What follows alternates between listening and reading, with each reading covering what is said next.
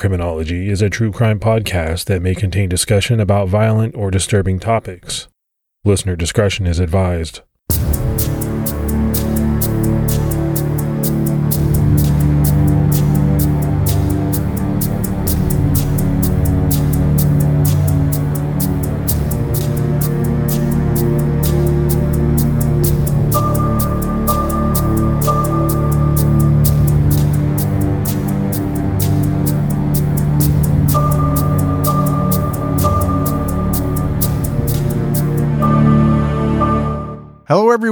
Welcome to episode 127 of the Criminology Podcast. I'm Mike Ferguson. And this is Mike Morford. Mr. Morford, how are you doing? I am doing good, all things considered. I'm sort of uh, bedridden for this recording due to a uh, back injury of some sort, either kidney stone or muscle pull, but I'm fighting through. how about Uh, you? Hey, sometimes you got to play injured, man. That's just all there is to it. Yeah, it's like every week there's something new, some kind of new challenge. So, Well, like we keep saying, man, that's that's 2020 for you. yeah, You just can't can't catch a break.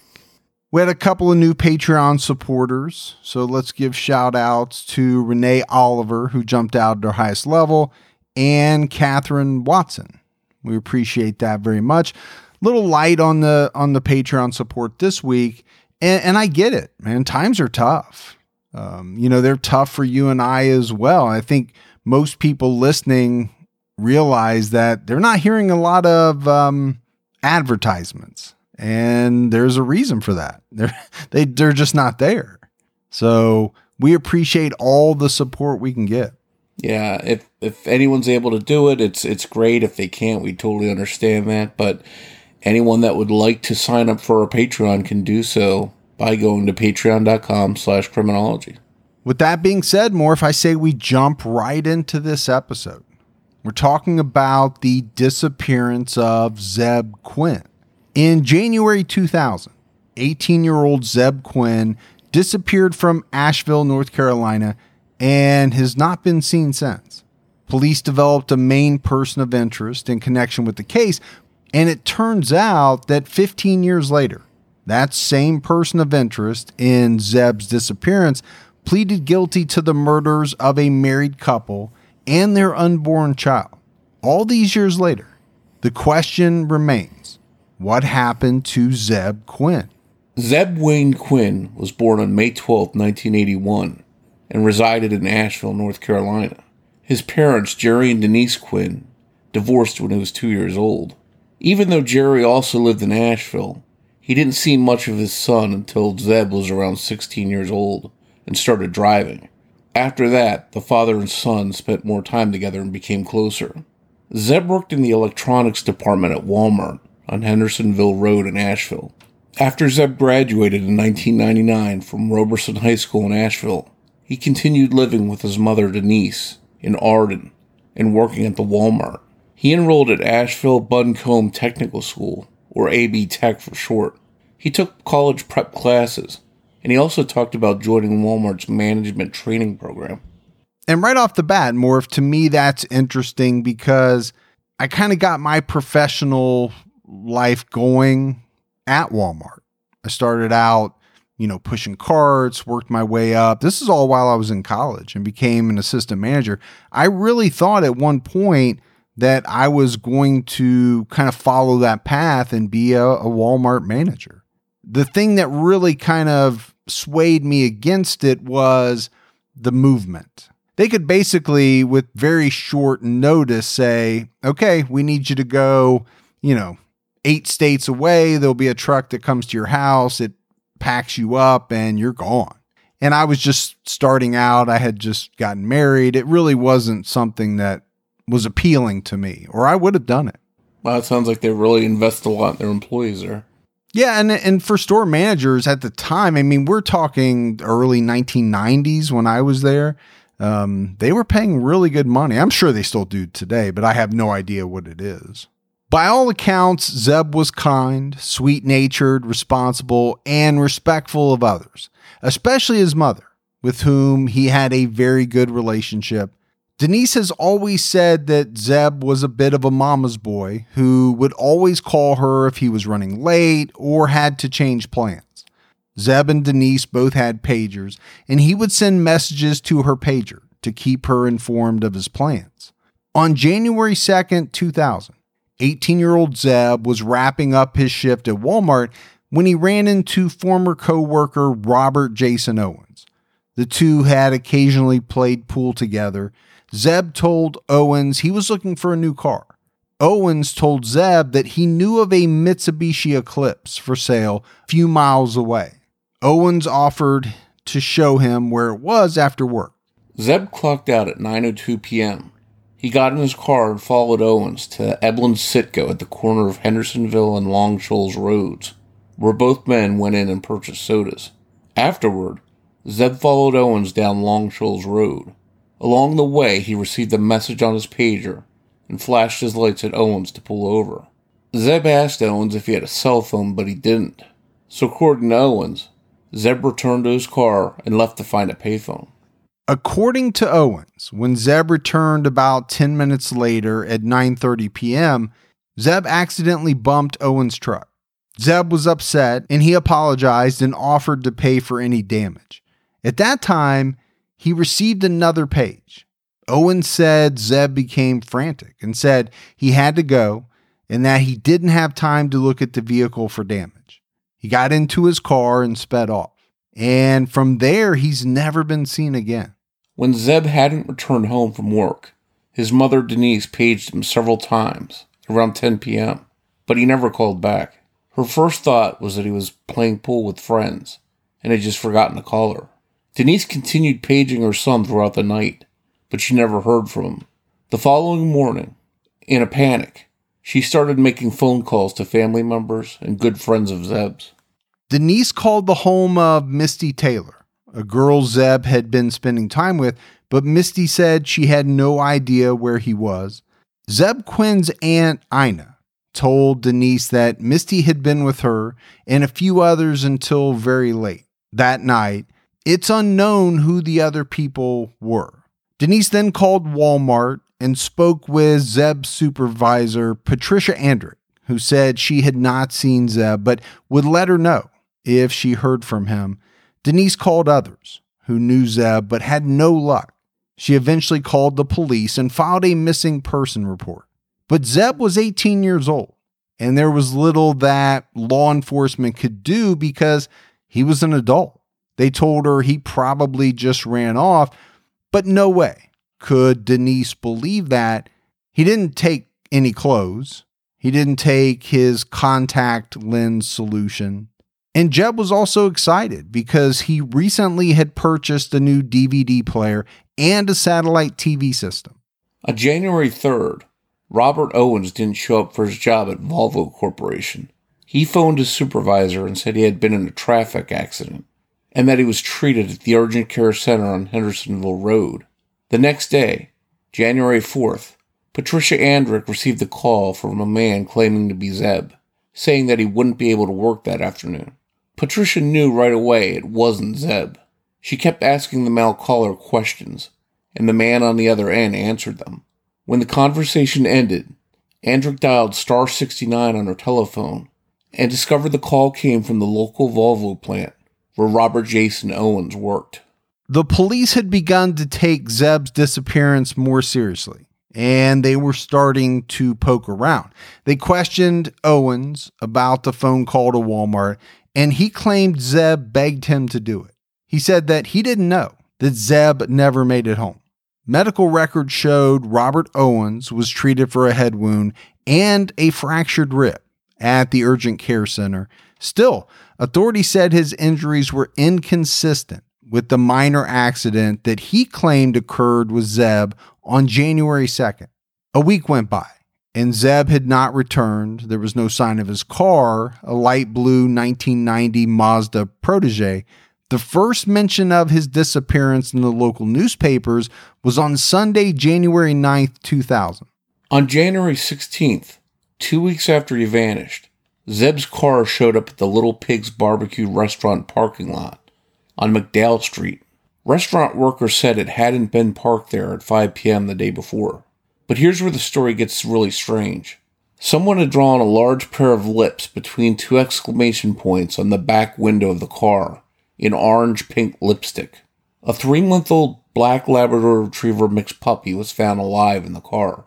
The puppy didn't belong to Zeb. He had a bull mastiff named Sam at home. Other items found in the vehicle were drink bottles, a plastic motel room key with no identification, and a jacket that didn't belong to Zeb.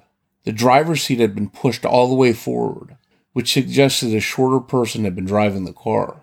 Whoever left the vehicle there wanted it to be found. Despite the strange clues in the car, when police examined it, they didn't find any clear sign of foul play. But what did the drawing of the lips and the puppy mean? Zeb's family and investigators had no idea. But the lipstick suggested that maybe the artist was female. It was clear that investigators were baffled completely over Zeb Quinn's disappearance.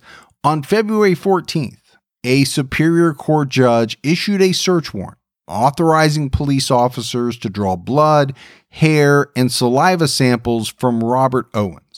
A few weeks after he went missing, a woman claiming to be a psychic walked into the Walmart Zeb worked at and found a vest that apparently belonged to him. She touched the blue vest and had a vision. She claimed to startled employees that she saw Zeb dead and buried. This would be the only psychic claim in the case. About six weeks after Zeb vanished, his sister Brandy, who was then a nurse's aide, was working in the Mission Street St. Joseph Hospital pediatric department when a family came in with a sick child. When they were discharged later that day, Brandy walked them out. While in the elevator, the mother saw a flyer with Zeb's face on it. The woman asked Brandy if they had found the missing boy yet. And Brandy told her no, and that he was her brother. The woman looked at her husband and then turned to Brandy with tears in her eyes and said she needed to talk to her. She claimed that on occasion she had visions or dreams that were like premonitions, and they had often come true. Brandy was definitely shocked by the woman on the elevator, but she was also intrigued. The woman said for the past five nights, she'd had very vivid dreams about Zeb. To her, it seemed like Zeb was trying to tell her something. Each night, she saw him buried face down in a shallow grave with rocks on top. The grave was on the far side of a stream bed and near a gray shack, an open field, and a construction site. Brandy said the woman described exactly what Zeb had on his work clothes. He was holding something in his right hand that would tell us who did this to him. The woman said his right hand was exposed. She also said that it was an accident. Whoever did this to Zeb did not mean to do it. And there was a horseshoe each time somewhere in the dream. The woman said that a man killed Zeb, but that a woman knew about it. He had been hit on the back of his head near Highway 191. She also believed the murder weapon was a crowbar and said it was at the bottom of Lake Julian near Carolina Power and Light's smokestacks. Brandy encouraged the woman to talk to police. And police did end up speaking with this woman. They talked to her for a number of hours. They even drove out to several locations looking for evidence or clues, but they found nothing. Several months later, investigators still had no idea what happened to Zeb. Denise learned from police that on the day her son disappeared, that he received the messages she left on his pager. There was only one other number listed on his pager that night his Aunt Ina's phone number. According to Ina, the police told her that one phone call was made to her apartment about three minutes after Zeb received the page. That call came from Zeb's dad's apartment. Jerry Quinn denied making the call and said he had been working and claimed he had no idea who made that call. Authorities also told Ina that phone records showed several other mysterious phone calls were made from her apartment over the days following Zeb's disappearance. She denied being home when the calls were made. She claimed when she had returned home on those days that her phone had been moved to a different part of the house. One day, a picture on her wall was laying in pieces on the floor. No one else had a key to her apartment. And all of it really freaked her out. She called the detective and told him about everything. Ina also claimed that the police followed her for months after Zeb disappeared and questioned her repeatedly. According to her, she had nothing to do with her nephew's disappearance and even took and passed a polygraph test. And I don't know about you, Morph, but I get it how someone would be very freaked out by these things if true. You know, if everything she says is true, you come home, you're the only one in the house. You know where everything is, you know when things are, are moved around, especially something like a telephone. Most people don't move their telephone on a regular basis. It pretty much sits in the same spot most of the time. So if you came home and the telephone was in a different part of the house multiple times, okay, yeah, I'm getting a little worried at that point. I mean, and this is coming on the heels of, you know, your nephew going missing. Police are questioning you about it. There's a lot of stuff going on. Yeah, I think what's really weird is it wasn't just her that had that kind of experience. According to Zeb's dad, a call that came from his apartment he didn't make.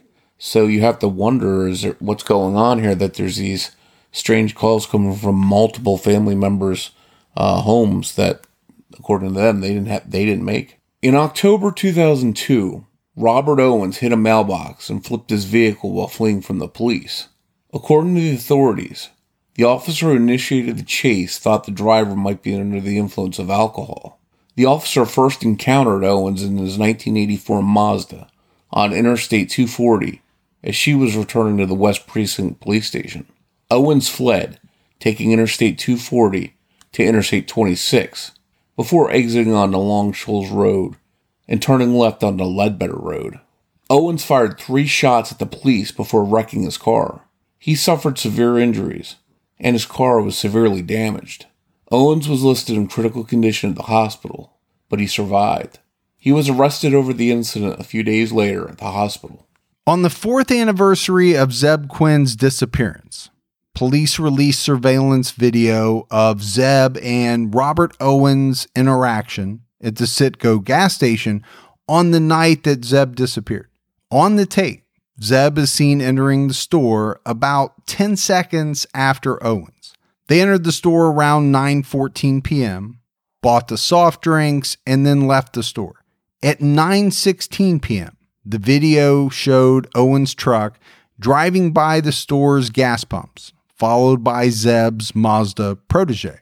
Police included this surveillance video in a videotaped reenactment of Zeb's disappearance, and they released that to the media in January of 2005, hoping it would spur new leads in the case. One of the stops on the video shoot was the Little Pigs parking lot, where Zeb's car was found. Next, the vehicle was filmed parked and driving through the area encompassing the Livingston Street apartments. An anonymous witness told authorities they saw the car there with someone inside a few days after Zeb's disappearance. Police encouraged this tipster to call them back, but it's unclear if the person ever did. In April 2007, a new search for Zeb took place using ground piercing radar on a property off Owens Cove Road. This property belonged to Robert Owens. The search involved scientists from NecroSearch, a nonprofit organization that locates hidden graves. Police didn't reveal what led them to search the property, but nothing came from it. By fall 2009, Zeb's case was cold, but investigators never stopped working on it. On October 8th of that year, police retrieved hair, fingerprints, and saliva samples from Misty Taylor. Investigators collected 50 head hairs, her fingerprints, and mouth swabs for possible future comparisons to other samples. For some reason, detectives had not collected samples from her before that. At the time of Zeb's disappearance, Misty Taylor had an abusive boyfriend named Wesley Smith, who found out about Zeb's interest in her. Zeb had told family and friends that he was in trouble because of his affection for Misty. In the weeks before his disappearance, his coworkers said he informed them that his life had been threatened. It's unclear whether authorities questioned Misty and Wesley after Zeb vanished, but authorities said in 2009 they did not consider Misty a suspect or person of interest in the disappearance. Misty told cold case detectives her relationship with Zeb was casual. He had told family members and friends he was concerned because Wesley was abusive. Police said phone and pager records showed Misty first called Zeb on December 20th, 1999, and the two contacted each other numerous times until Zeb's disappearance. Misty told detectives that she was at her parents' home the night Zeb vanished. Isn't it amazing that we live in a world where you can get anything you need when you need it right to your door? With DoorDash, you can get pretty much anything. And whether you're sick and you don't feel like getting out of the house, DoorDash has you covered. Maybe you're at a party and you run out of alcohol or ice or something like that, but you want to keep that party going. You need a little assist. DoorDash has you covered. Sometimes my wife and I, we just don't feel like making dinner. We're tired we want to watch a show, that's when we hit DoorDash. DoorDash makes it easy to get the food that you want without all of the hassle. And I'm always amazed when I go on DoorDash by the selection. You know, whether you're in the mood for fast food or something a little fancy, maybe a nice steak. I know around me, they have just about everything. The hardest part for my wife and I is deciding on what we both want. That's the only trouble we ever have. DoorDash, your door to more. Download the DoorDash app now to get almost anything delivered. Must be 21 and over to order alcohol. Drink responsibly. Alcohol available only in select markets. In 2012, Zeb's case was featured on the Investigation Discovery show, Disappeared. But little happened with the investigation between 2009 and 2014. In March 2015, a horrific murder case of a couple named the Codds took place in nearby Leicester that entirely changed the investigation into Zeb Quinn's disappearance. Christy Schoen was born on September 3, 1976, in Madrid, Spain, the daughter of two military parents, William and Elizabeth Schoen. She was a Cajun food artist and owned her own catering company called Classic Catering. She starred in season 8 of Food Network Star. Being the daughter of military parents, Christy lived in various places throughout her childhood including Louisiana, Mississippi, and Texas. Her family has lived in the New Orleans area since the 1800s. Christy graduated from Louisiana State University in 2000 with a double major in German and performing arts, and she studied abroad in Germany. She later moved to Los Angeles and became a caterer and celebrity chef for a movie catering business. Those who knew Christy well have described her as a great human being with a contagious laugh who loved cooking for family and friends. In 2005, Christy Schoen was a finalist on season 8 of Food Network Star. It was while in LA filming that Christy met Joseph J.T. Codd.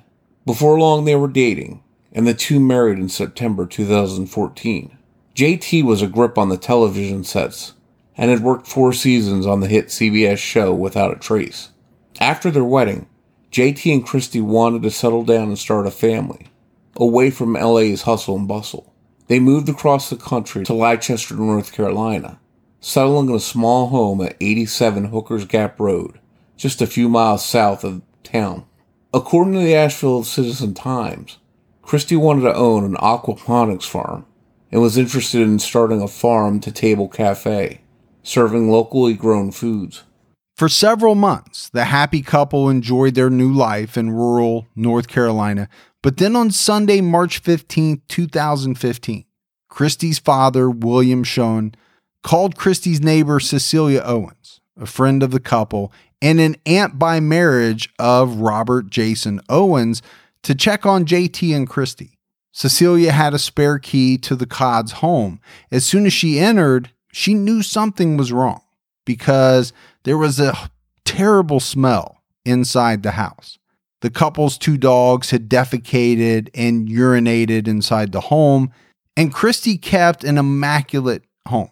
She never would have left her animals behind if she had intended to be away for an extended period. Cecilia walked through the home to see if someone was hurt or sick, but no one was there. She phoned William back and told him what she found. He called the Buncombe County Sheriff's Department for a welfare check on his daughter and son in law. When deputies arrived at the Codd home, they found the couple's vehicle still there and the two dogs inside the house. While there, they determined a break in had occurred. Later that night, a person on Donna Road in the nearby town of Candler reported a man acting suspiciously. He was putting large trash bags in a garbage dumpster. Police were able to locate the items that had been disposed of, and they confirmed they belonged to Christy Codd. Based on the man's description, authorities found and questioned Robert Jason Owens on Monday, March 16, 2015. The Asheville Citizen Times reported that investigators executed search warrants for Owens' property and found charred human remains in a wood stove.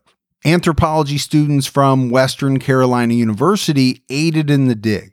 Searchers sifted through dirt in a grid pattern. They found fabric, leather materials, and unknown hard fragments that were buried under a layer of concrete on Owen's property. But investigators wouldn't come out and say whether or not the items were significant.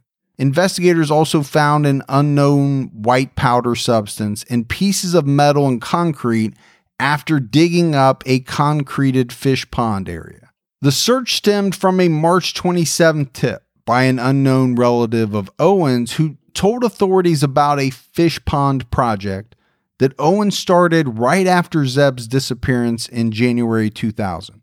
But then he quickly stopped working on it. The individual described to authorities an area of about eight feet long and eight feet wide where Owens had poured concrete. Investigators also found numerous plastic bags containing possibly pulverized lime or powdered mortar mix in another part of the property that was searched.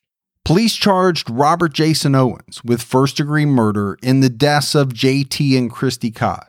He was also charged with the murder of an unborn child because it turns out Christy was pregnant. After his arrest, Owens admitted hitting and killing the Codds with a pickup truck at the Codds' home. Owens claimed to police that he accidentally ran the Codds over while he was trying to help them pull their truck out of a ditch. He claims he accidentally gunned the accelerator. Then, after realizing what he had done, he backed over them.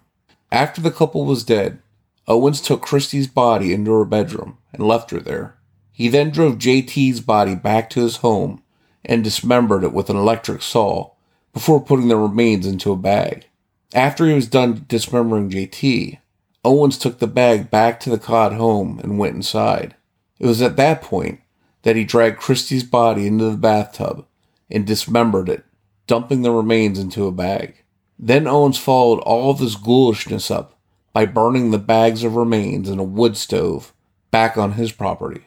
From there, he buried the remains. The shocked investigators asked Owens why he did all of this, and he admitted that he did it all to cover up what he thought would be, at the very least, a case of manslaughter.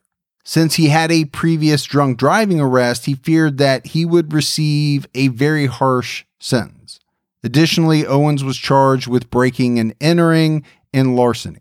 He was accused of breaking into the Codd home and stealing Christie's laptop, jewelry, and a Glock handgun with a combined value of over $1,500. Robert Jason Owens, by this time, had become a contractor and he had done some construction work for the Codds. According to warrants, investigators discovered how J.T. Codd died from interviewing Owen's wife, Samantha. She said her husband had told her that he was driving the 2008 Dodge Ram that belonged to JT when he struck and killed him at 87 Hooker's Gap Road. The warrants also revealed that phone calls and texts from cell phones belonging to the couple stopped on March 11, 2015 save a text from Christie's phone on March 14th to her mother. But authorities stated the couple had died on March 12th, and they believe that Owens sent that text. Asheville Police Sergeant Dave Remick called Owens' arrest in the murders a significant event in the Zeb Quinn cold case. After Owen's arrest, authorities re examined a break in and larceny of more than $5,000 worth of power tools, reported the previous summer by JT Codd. In August 2015, JT reported that more than $2,000 worth of power tools, including a chainsaw and generator, were stolen from his home. The very next day, JT filed a separate incident report and told investigators that another $3,000 in tools had also disappeared from his property. Police officers noted that a blunt object similar to a hammer or a club had been used during the break in. They later closed the case because they just had no further leads. On April 6, 2015, a Buncombe County grand jury added four charges to the murder charges already filed against Owens two counts of robbery with a dangerous weapon, and two counts of dismembering human remains. The robbery indictment stated that Robert Jason Owens robbed the Codds by means of an assault consisting of having in possession and threatening the use of a dangerous weapon, to wit, a kitchen knife approximately 10 inches in length with a 6 inch blade and a 4 inch black handle, and or a motor vehicle and or a firearm. The dismembering charges alleged Owens attempted to conceal evidence of the couple's deaths by knowingly and willfully dismembering or destroying human remains. At the hearing, prosecutors dropped the initial breaking and entering and larceny charge against Owens because it duplicated the new robbery indictments. While Owens was in police custody, a fire destroyed a double wide mobile home on his property. Authorities released transcripts of seven 911 calls placed a little bit after 2 a.m. on March 20th, 2015, alerting authorities to the fire. The callers mistakenly thought more than one structure was burning, but it turned out to just be the mobile home, which sat about 50 yards from Owen's residence. Police did not release the audio version of the calls because voices on the tapes, even with redacted names, might have been identifiable and could have endangered the callers. Sheriff Van Duncan declined to comment to the media whether the wood stove was inside the mobile home that burned. In August 2015, Buncombe County District Attorney Todd Williams announced he would seek the death penalty in the Codd murders. By October of that year, Investigators in the Codd murder investigation had still not publicly ID'd the human remains found in Owen's wood stove. Furthermore, Owen's arrest hadn't yielded any visible breakthroughs in Zeb Quinn's disappearance. According to the Asheville Citizen Times, police named Owens and at least two others as persons of interest in Zeb's case, but it's unclear who the other two people are. Another search in the Zeb Quinn disappearance took place at Bent Creek Experimental Forest and involved the Asheville Police Department and the Buncombe County Sheriff's Office. Police did not reveal if Owens gave up a tip to search the forest or if they got it from someone else. Authorities have remained tight lipped on whether anything was found. In April 2017, Robert Jason Owens pleaded guilty to the Codd murders in order to avoid the death penalty. As part of the deal, prosecutors dismissed two counts of robbery with, a dangerous weapon.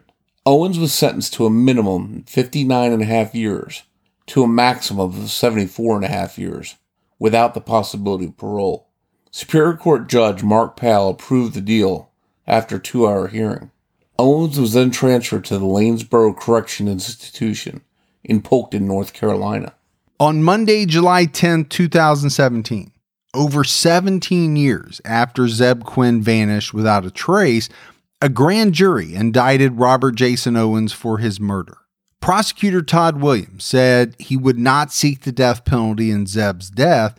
Then in March of 2018, Robert Owens' attorneys Vicky Jane and Sean Devereux, who represented him in the Codd murders, revealed in a court hearing that Owens told them what happened to Zeb Quinn. According to his attorneys, Owens said that a member of his family murdered Zeb, dismembered him, and then burned the remains. The family member was not named in court documents. Jane and Devereux provided prosecutors and law enforcement with Owen's detailed account of Zeb's death, which included that evidence of his killing might be found in the Bent Creek experimental forest. At the same hearing, the prosecutor contended that the defense attorneys had a conflict of interest so severe as to be non waivable in defending Owens. The conflict stemmed from Owens' plea deal in the Codd murders. By taking the plea deal, Owens admitted guilt in the killings of JT and Christy Codd. Therefore, a conviction would be difficult to appeal or overturn in court. But as a last resort, Owens could challenge the plea by claiming he had ineffective assistance of counsel.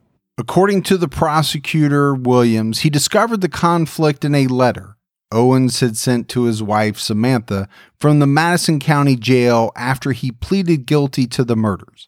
In the letter, Owens told Samantha that he was forced to take the plea and that the plea was not based on the factual basis given by the prosecutor or my counsel. He continued to write that he intended to challenge his prior plea. That was the conflict, according to Williams. But Jane and Devereux and the judge disagreed. Judge Gavenus went over the plea deal again with Owens to make sure he was satisfied with his lawyers, and Owens said he was and felt that they were effective in representing him in the Codd's murders.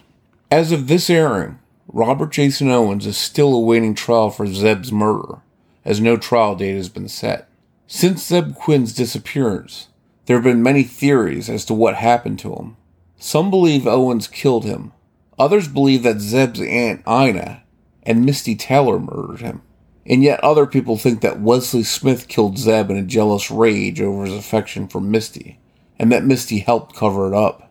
Misty is only five foot three, which is about the perfect height for whoever had driven Zeb's car to the Little Pigs restaurant two weeks after he vanished. After Zeb's disappearance, his mother, Denise, married a man named Costa, a local restaurateur who knew Zeb and had a close relationship with him. Zeb would often stop by Costa's restaurant for chicken strips. Zeb also loved driving Costa's Chevy Camaro. In 2012, Asheville Police Sergeant Chuck Sams did an interview with the Asheville Citizen Times in which he said he had adopted the three month old puppy found in Zeb's car and he named her Katie. Sams was a patrol officer at the time. He said it was difficult to tell how long the puppy had been in the car, but he knew it had been a while because she was covered with feces. The puppy was taken to an animal shelter and was there for several weeks. A coworker of Sam's asked if he was interested in adopting her, and Sams didn't hesitate.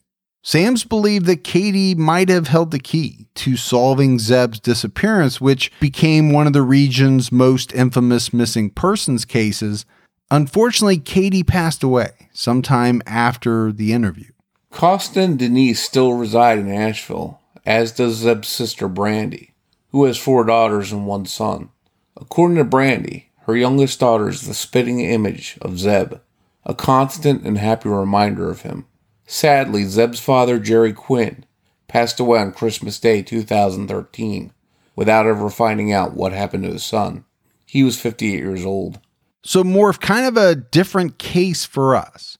Kind of a combination unsolved with, you know, a guy who was convicted of murdering a couple, and then they turn around and charge him with the previously unsolved case. The problem is we still don't have the ultimate finality in the case just because he hasn't gone to trial yet. But I mean, I take something from the fact that they have enough evidence or they believe they have enough evidence to charge him with Zeb's murder. I mean, there's no doubt that Robert Jason Owens was a bad guy. He murdered a, a young couple. It turned out that the wife was pregnant. Now, I don't know whether or not he knew that. It's possible because he had done work, right? Or had done something with JT or for JT. There's no way to know for sure whether or not he absolutely knew she was pregnant. But man, if he did, that makes it all that much worse. Yeah, the ha- the heinous brutality of what he did, not once, but he did it twice. He first dismembered JT, and then he went back uh, after he had done that, and he managed to do it a second time to Christy. Just shows that he was pretty ruthless and was desperately trying to cover his tracks and make all the evidence disappear. I don't know about you, man, but I always feel like it takes a certain type of person. I mean, to commit murder, yes, I get that. But then to systematically dismember a body, I just feel like that takes, uh, you know, a, a certain type of person. Not everyone would be able to do that, even if they felt as though that was their only option to cover their tracks. Does that make sense? Yeah, I think it's it shows someone that's especially cold and, and without remorse to, to be able to go to those extremes and to that level of brutality. Just, uh, I, I think we all know that spur of the moment things can happen. Somebody gets in a fight, they do something, they realize they've made a mistake, they've hurt someone. But to go that extra mile to say, I'm going to cover this up and I'm going to chop someone up, throw them into bags and burn them that just that's a whole nother level of evil. Yeah, I absolutely agree. So we if he's capable of this with this couple the way that he did, then what was he capable of in Zeb's case? Where might Zeb be? Where could his body have wound up? Well, I think it, you know, it, it really leads people in the direction of probably believing that, yeah, He's responsible for Zeb's disappearance and murder. He has it in him. And I think a lot of people will make the connection or make the assumption that most likely Zeb was dismembered, discarded, burned, maybe in, in a similar fashion as the Codds. Now, we won't know that, I don't think, and, you know, obviously until all the facts come out, and that won't happen until the trial. Yeah, I think we'll have to pay close attention to the trial when it happens and see what details come out. Thanks goes out to Debbie Buck at TrueCrimeDiva.com for writing and research assistance in this episode. If you love the show and you haven't done so yet, take a minute. Go out, give us a five star rating. Keep telling your friends about the podcast. That word of mouth goes a long way. If you want to find us on social media, we're on Twitter with the handle at CriminologyPod. You can also find us on Facebook by searching for Criminology Podcast or by joining our Facebook discussion group, Criminology Podcast Discussion on Fans. All right, Morph, that is it for the case of Zeb Quinn. Like you said, I think it's one to keep an eye on, right? Because there will be more facts that come out. Hopefully, there will be an actual resolution to his case. But you and I will be back with everyone next Saturday night with an all new episode of Criminology. So until then, for Mike and Morph, we'll talk to you next week. Take care, everyone.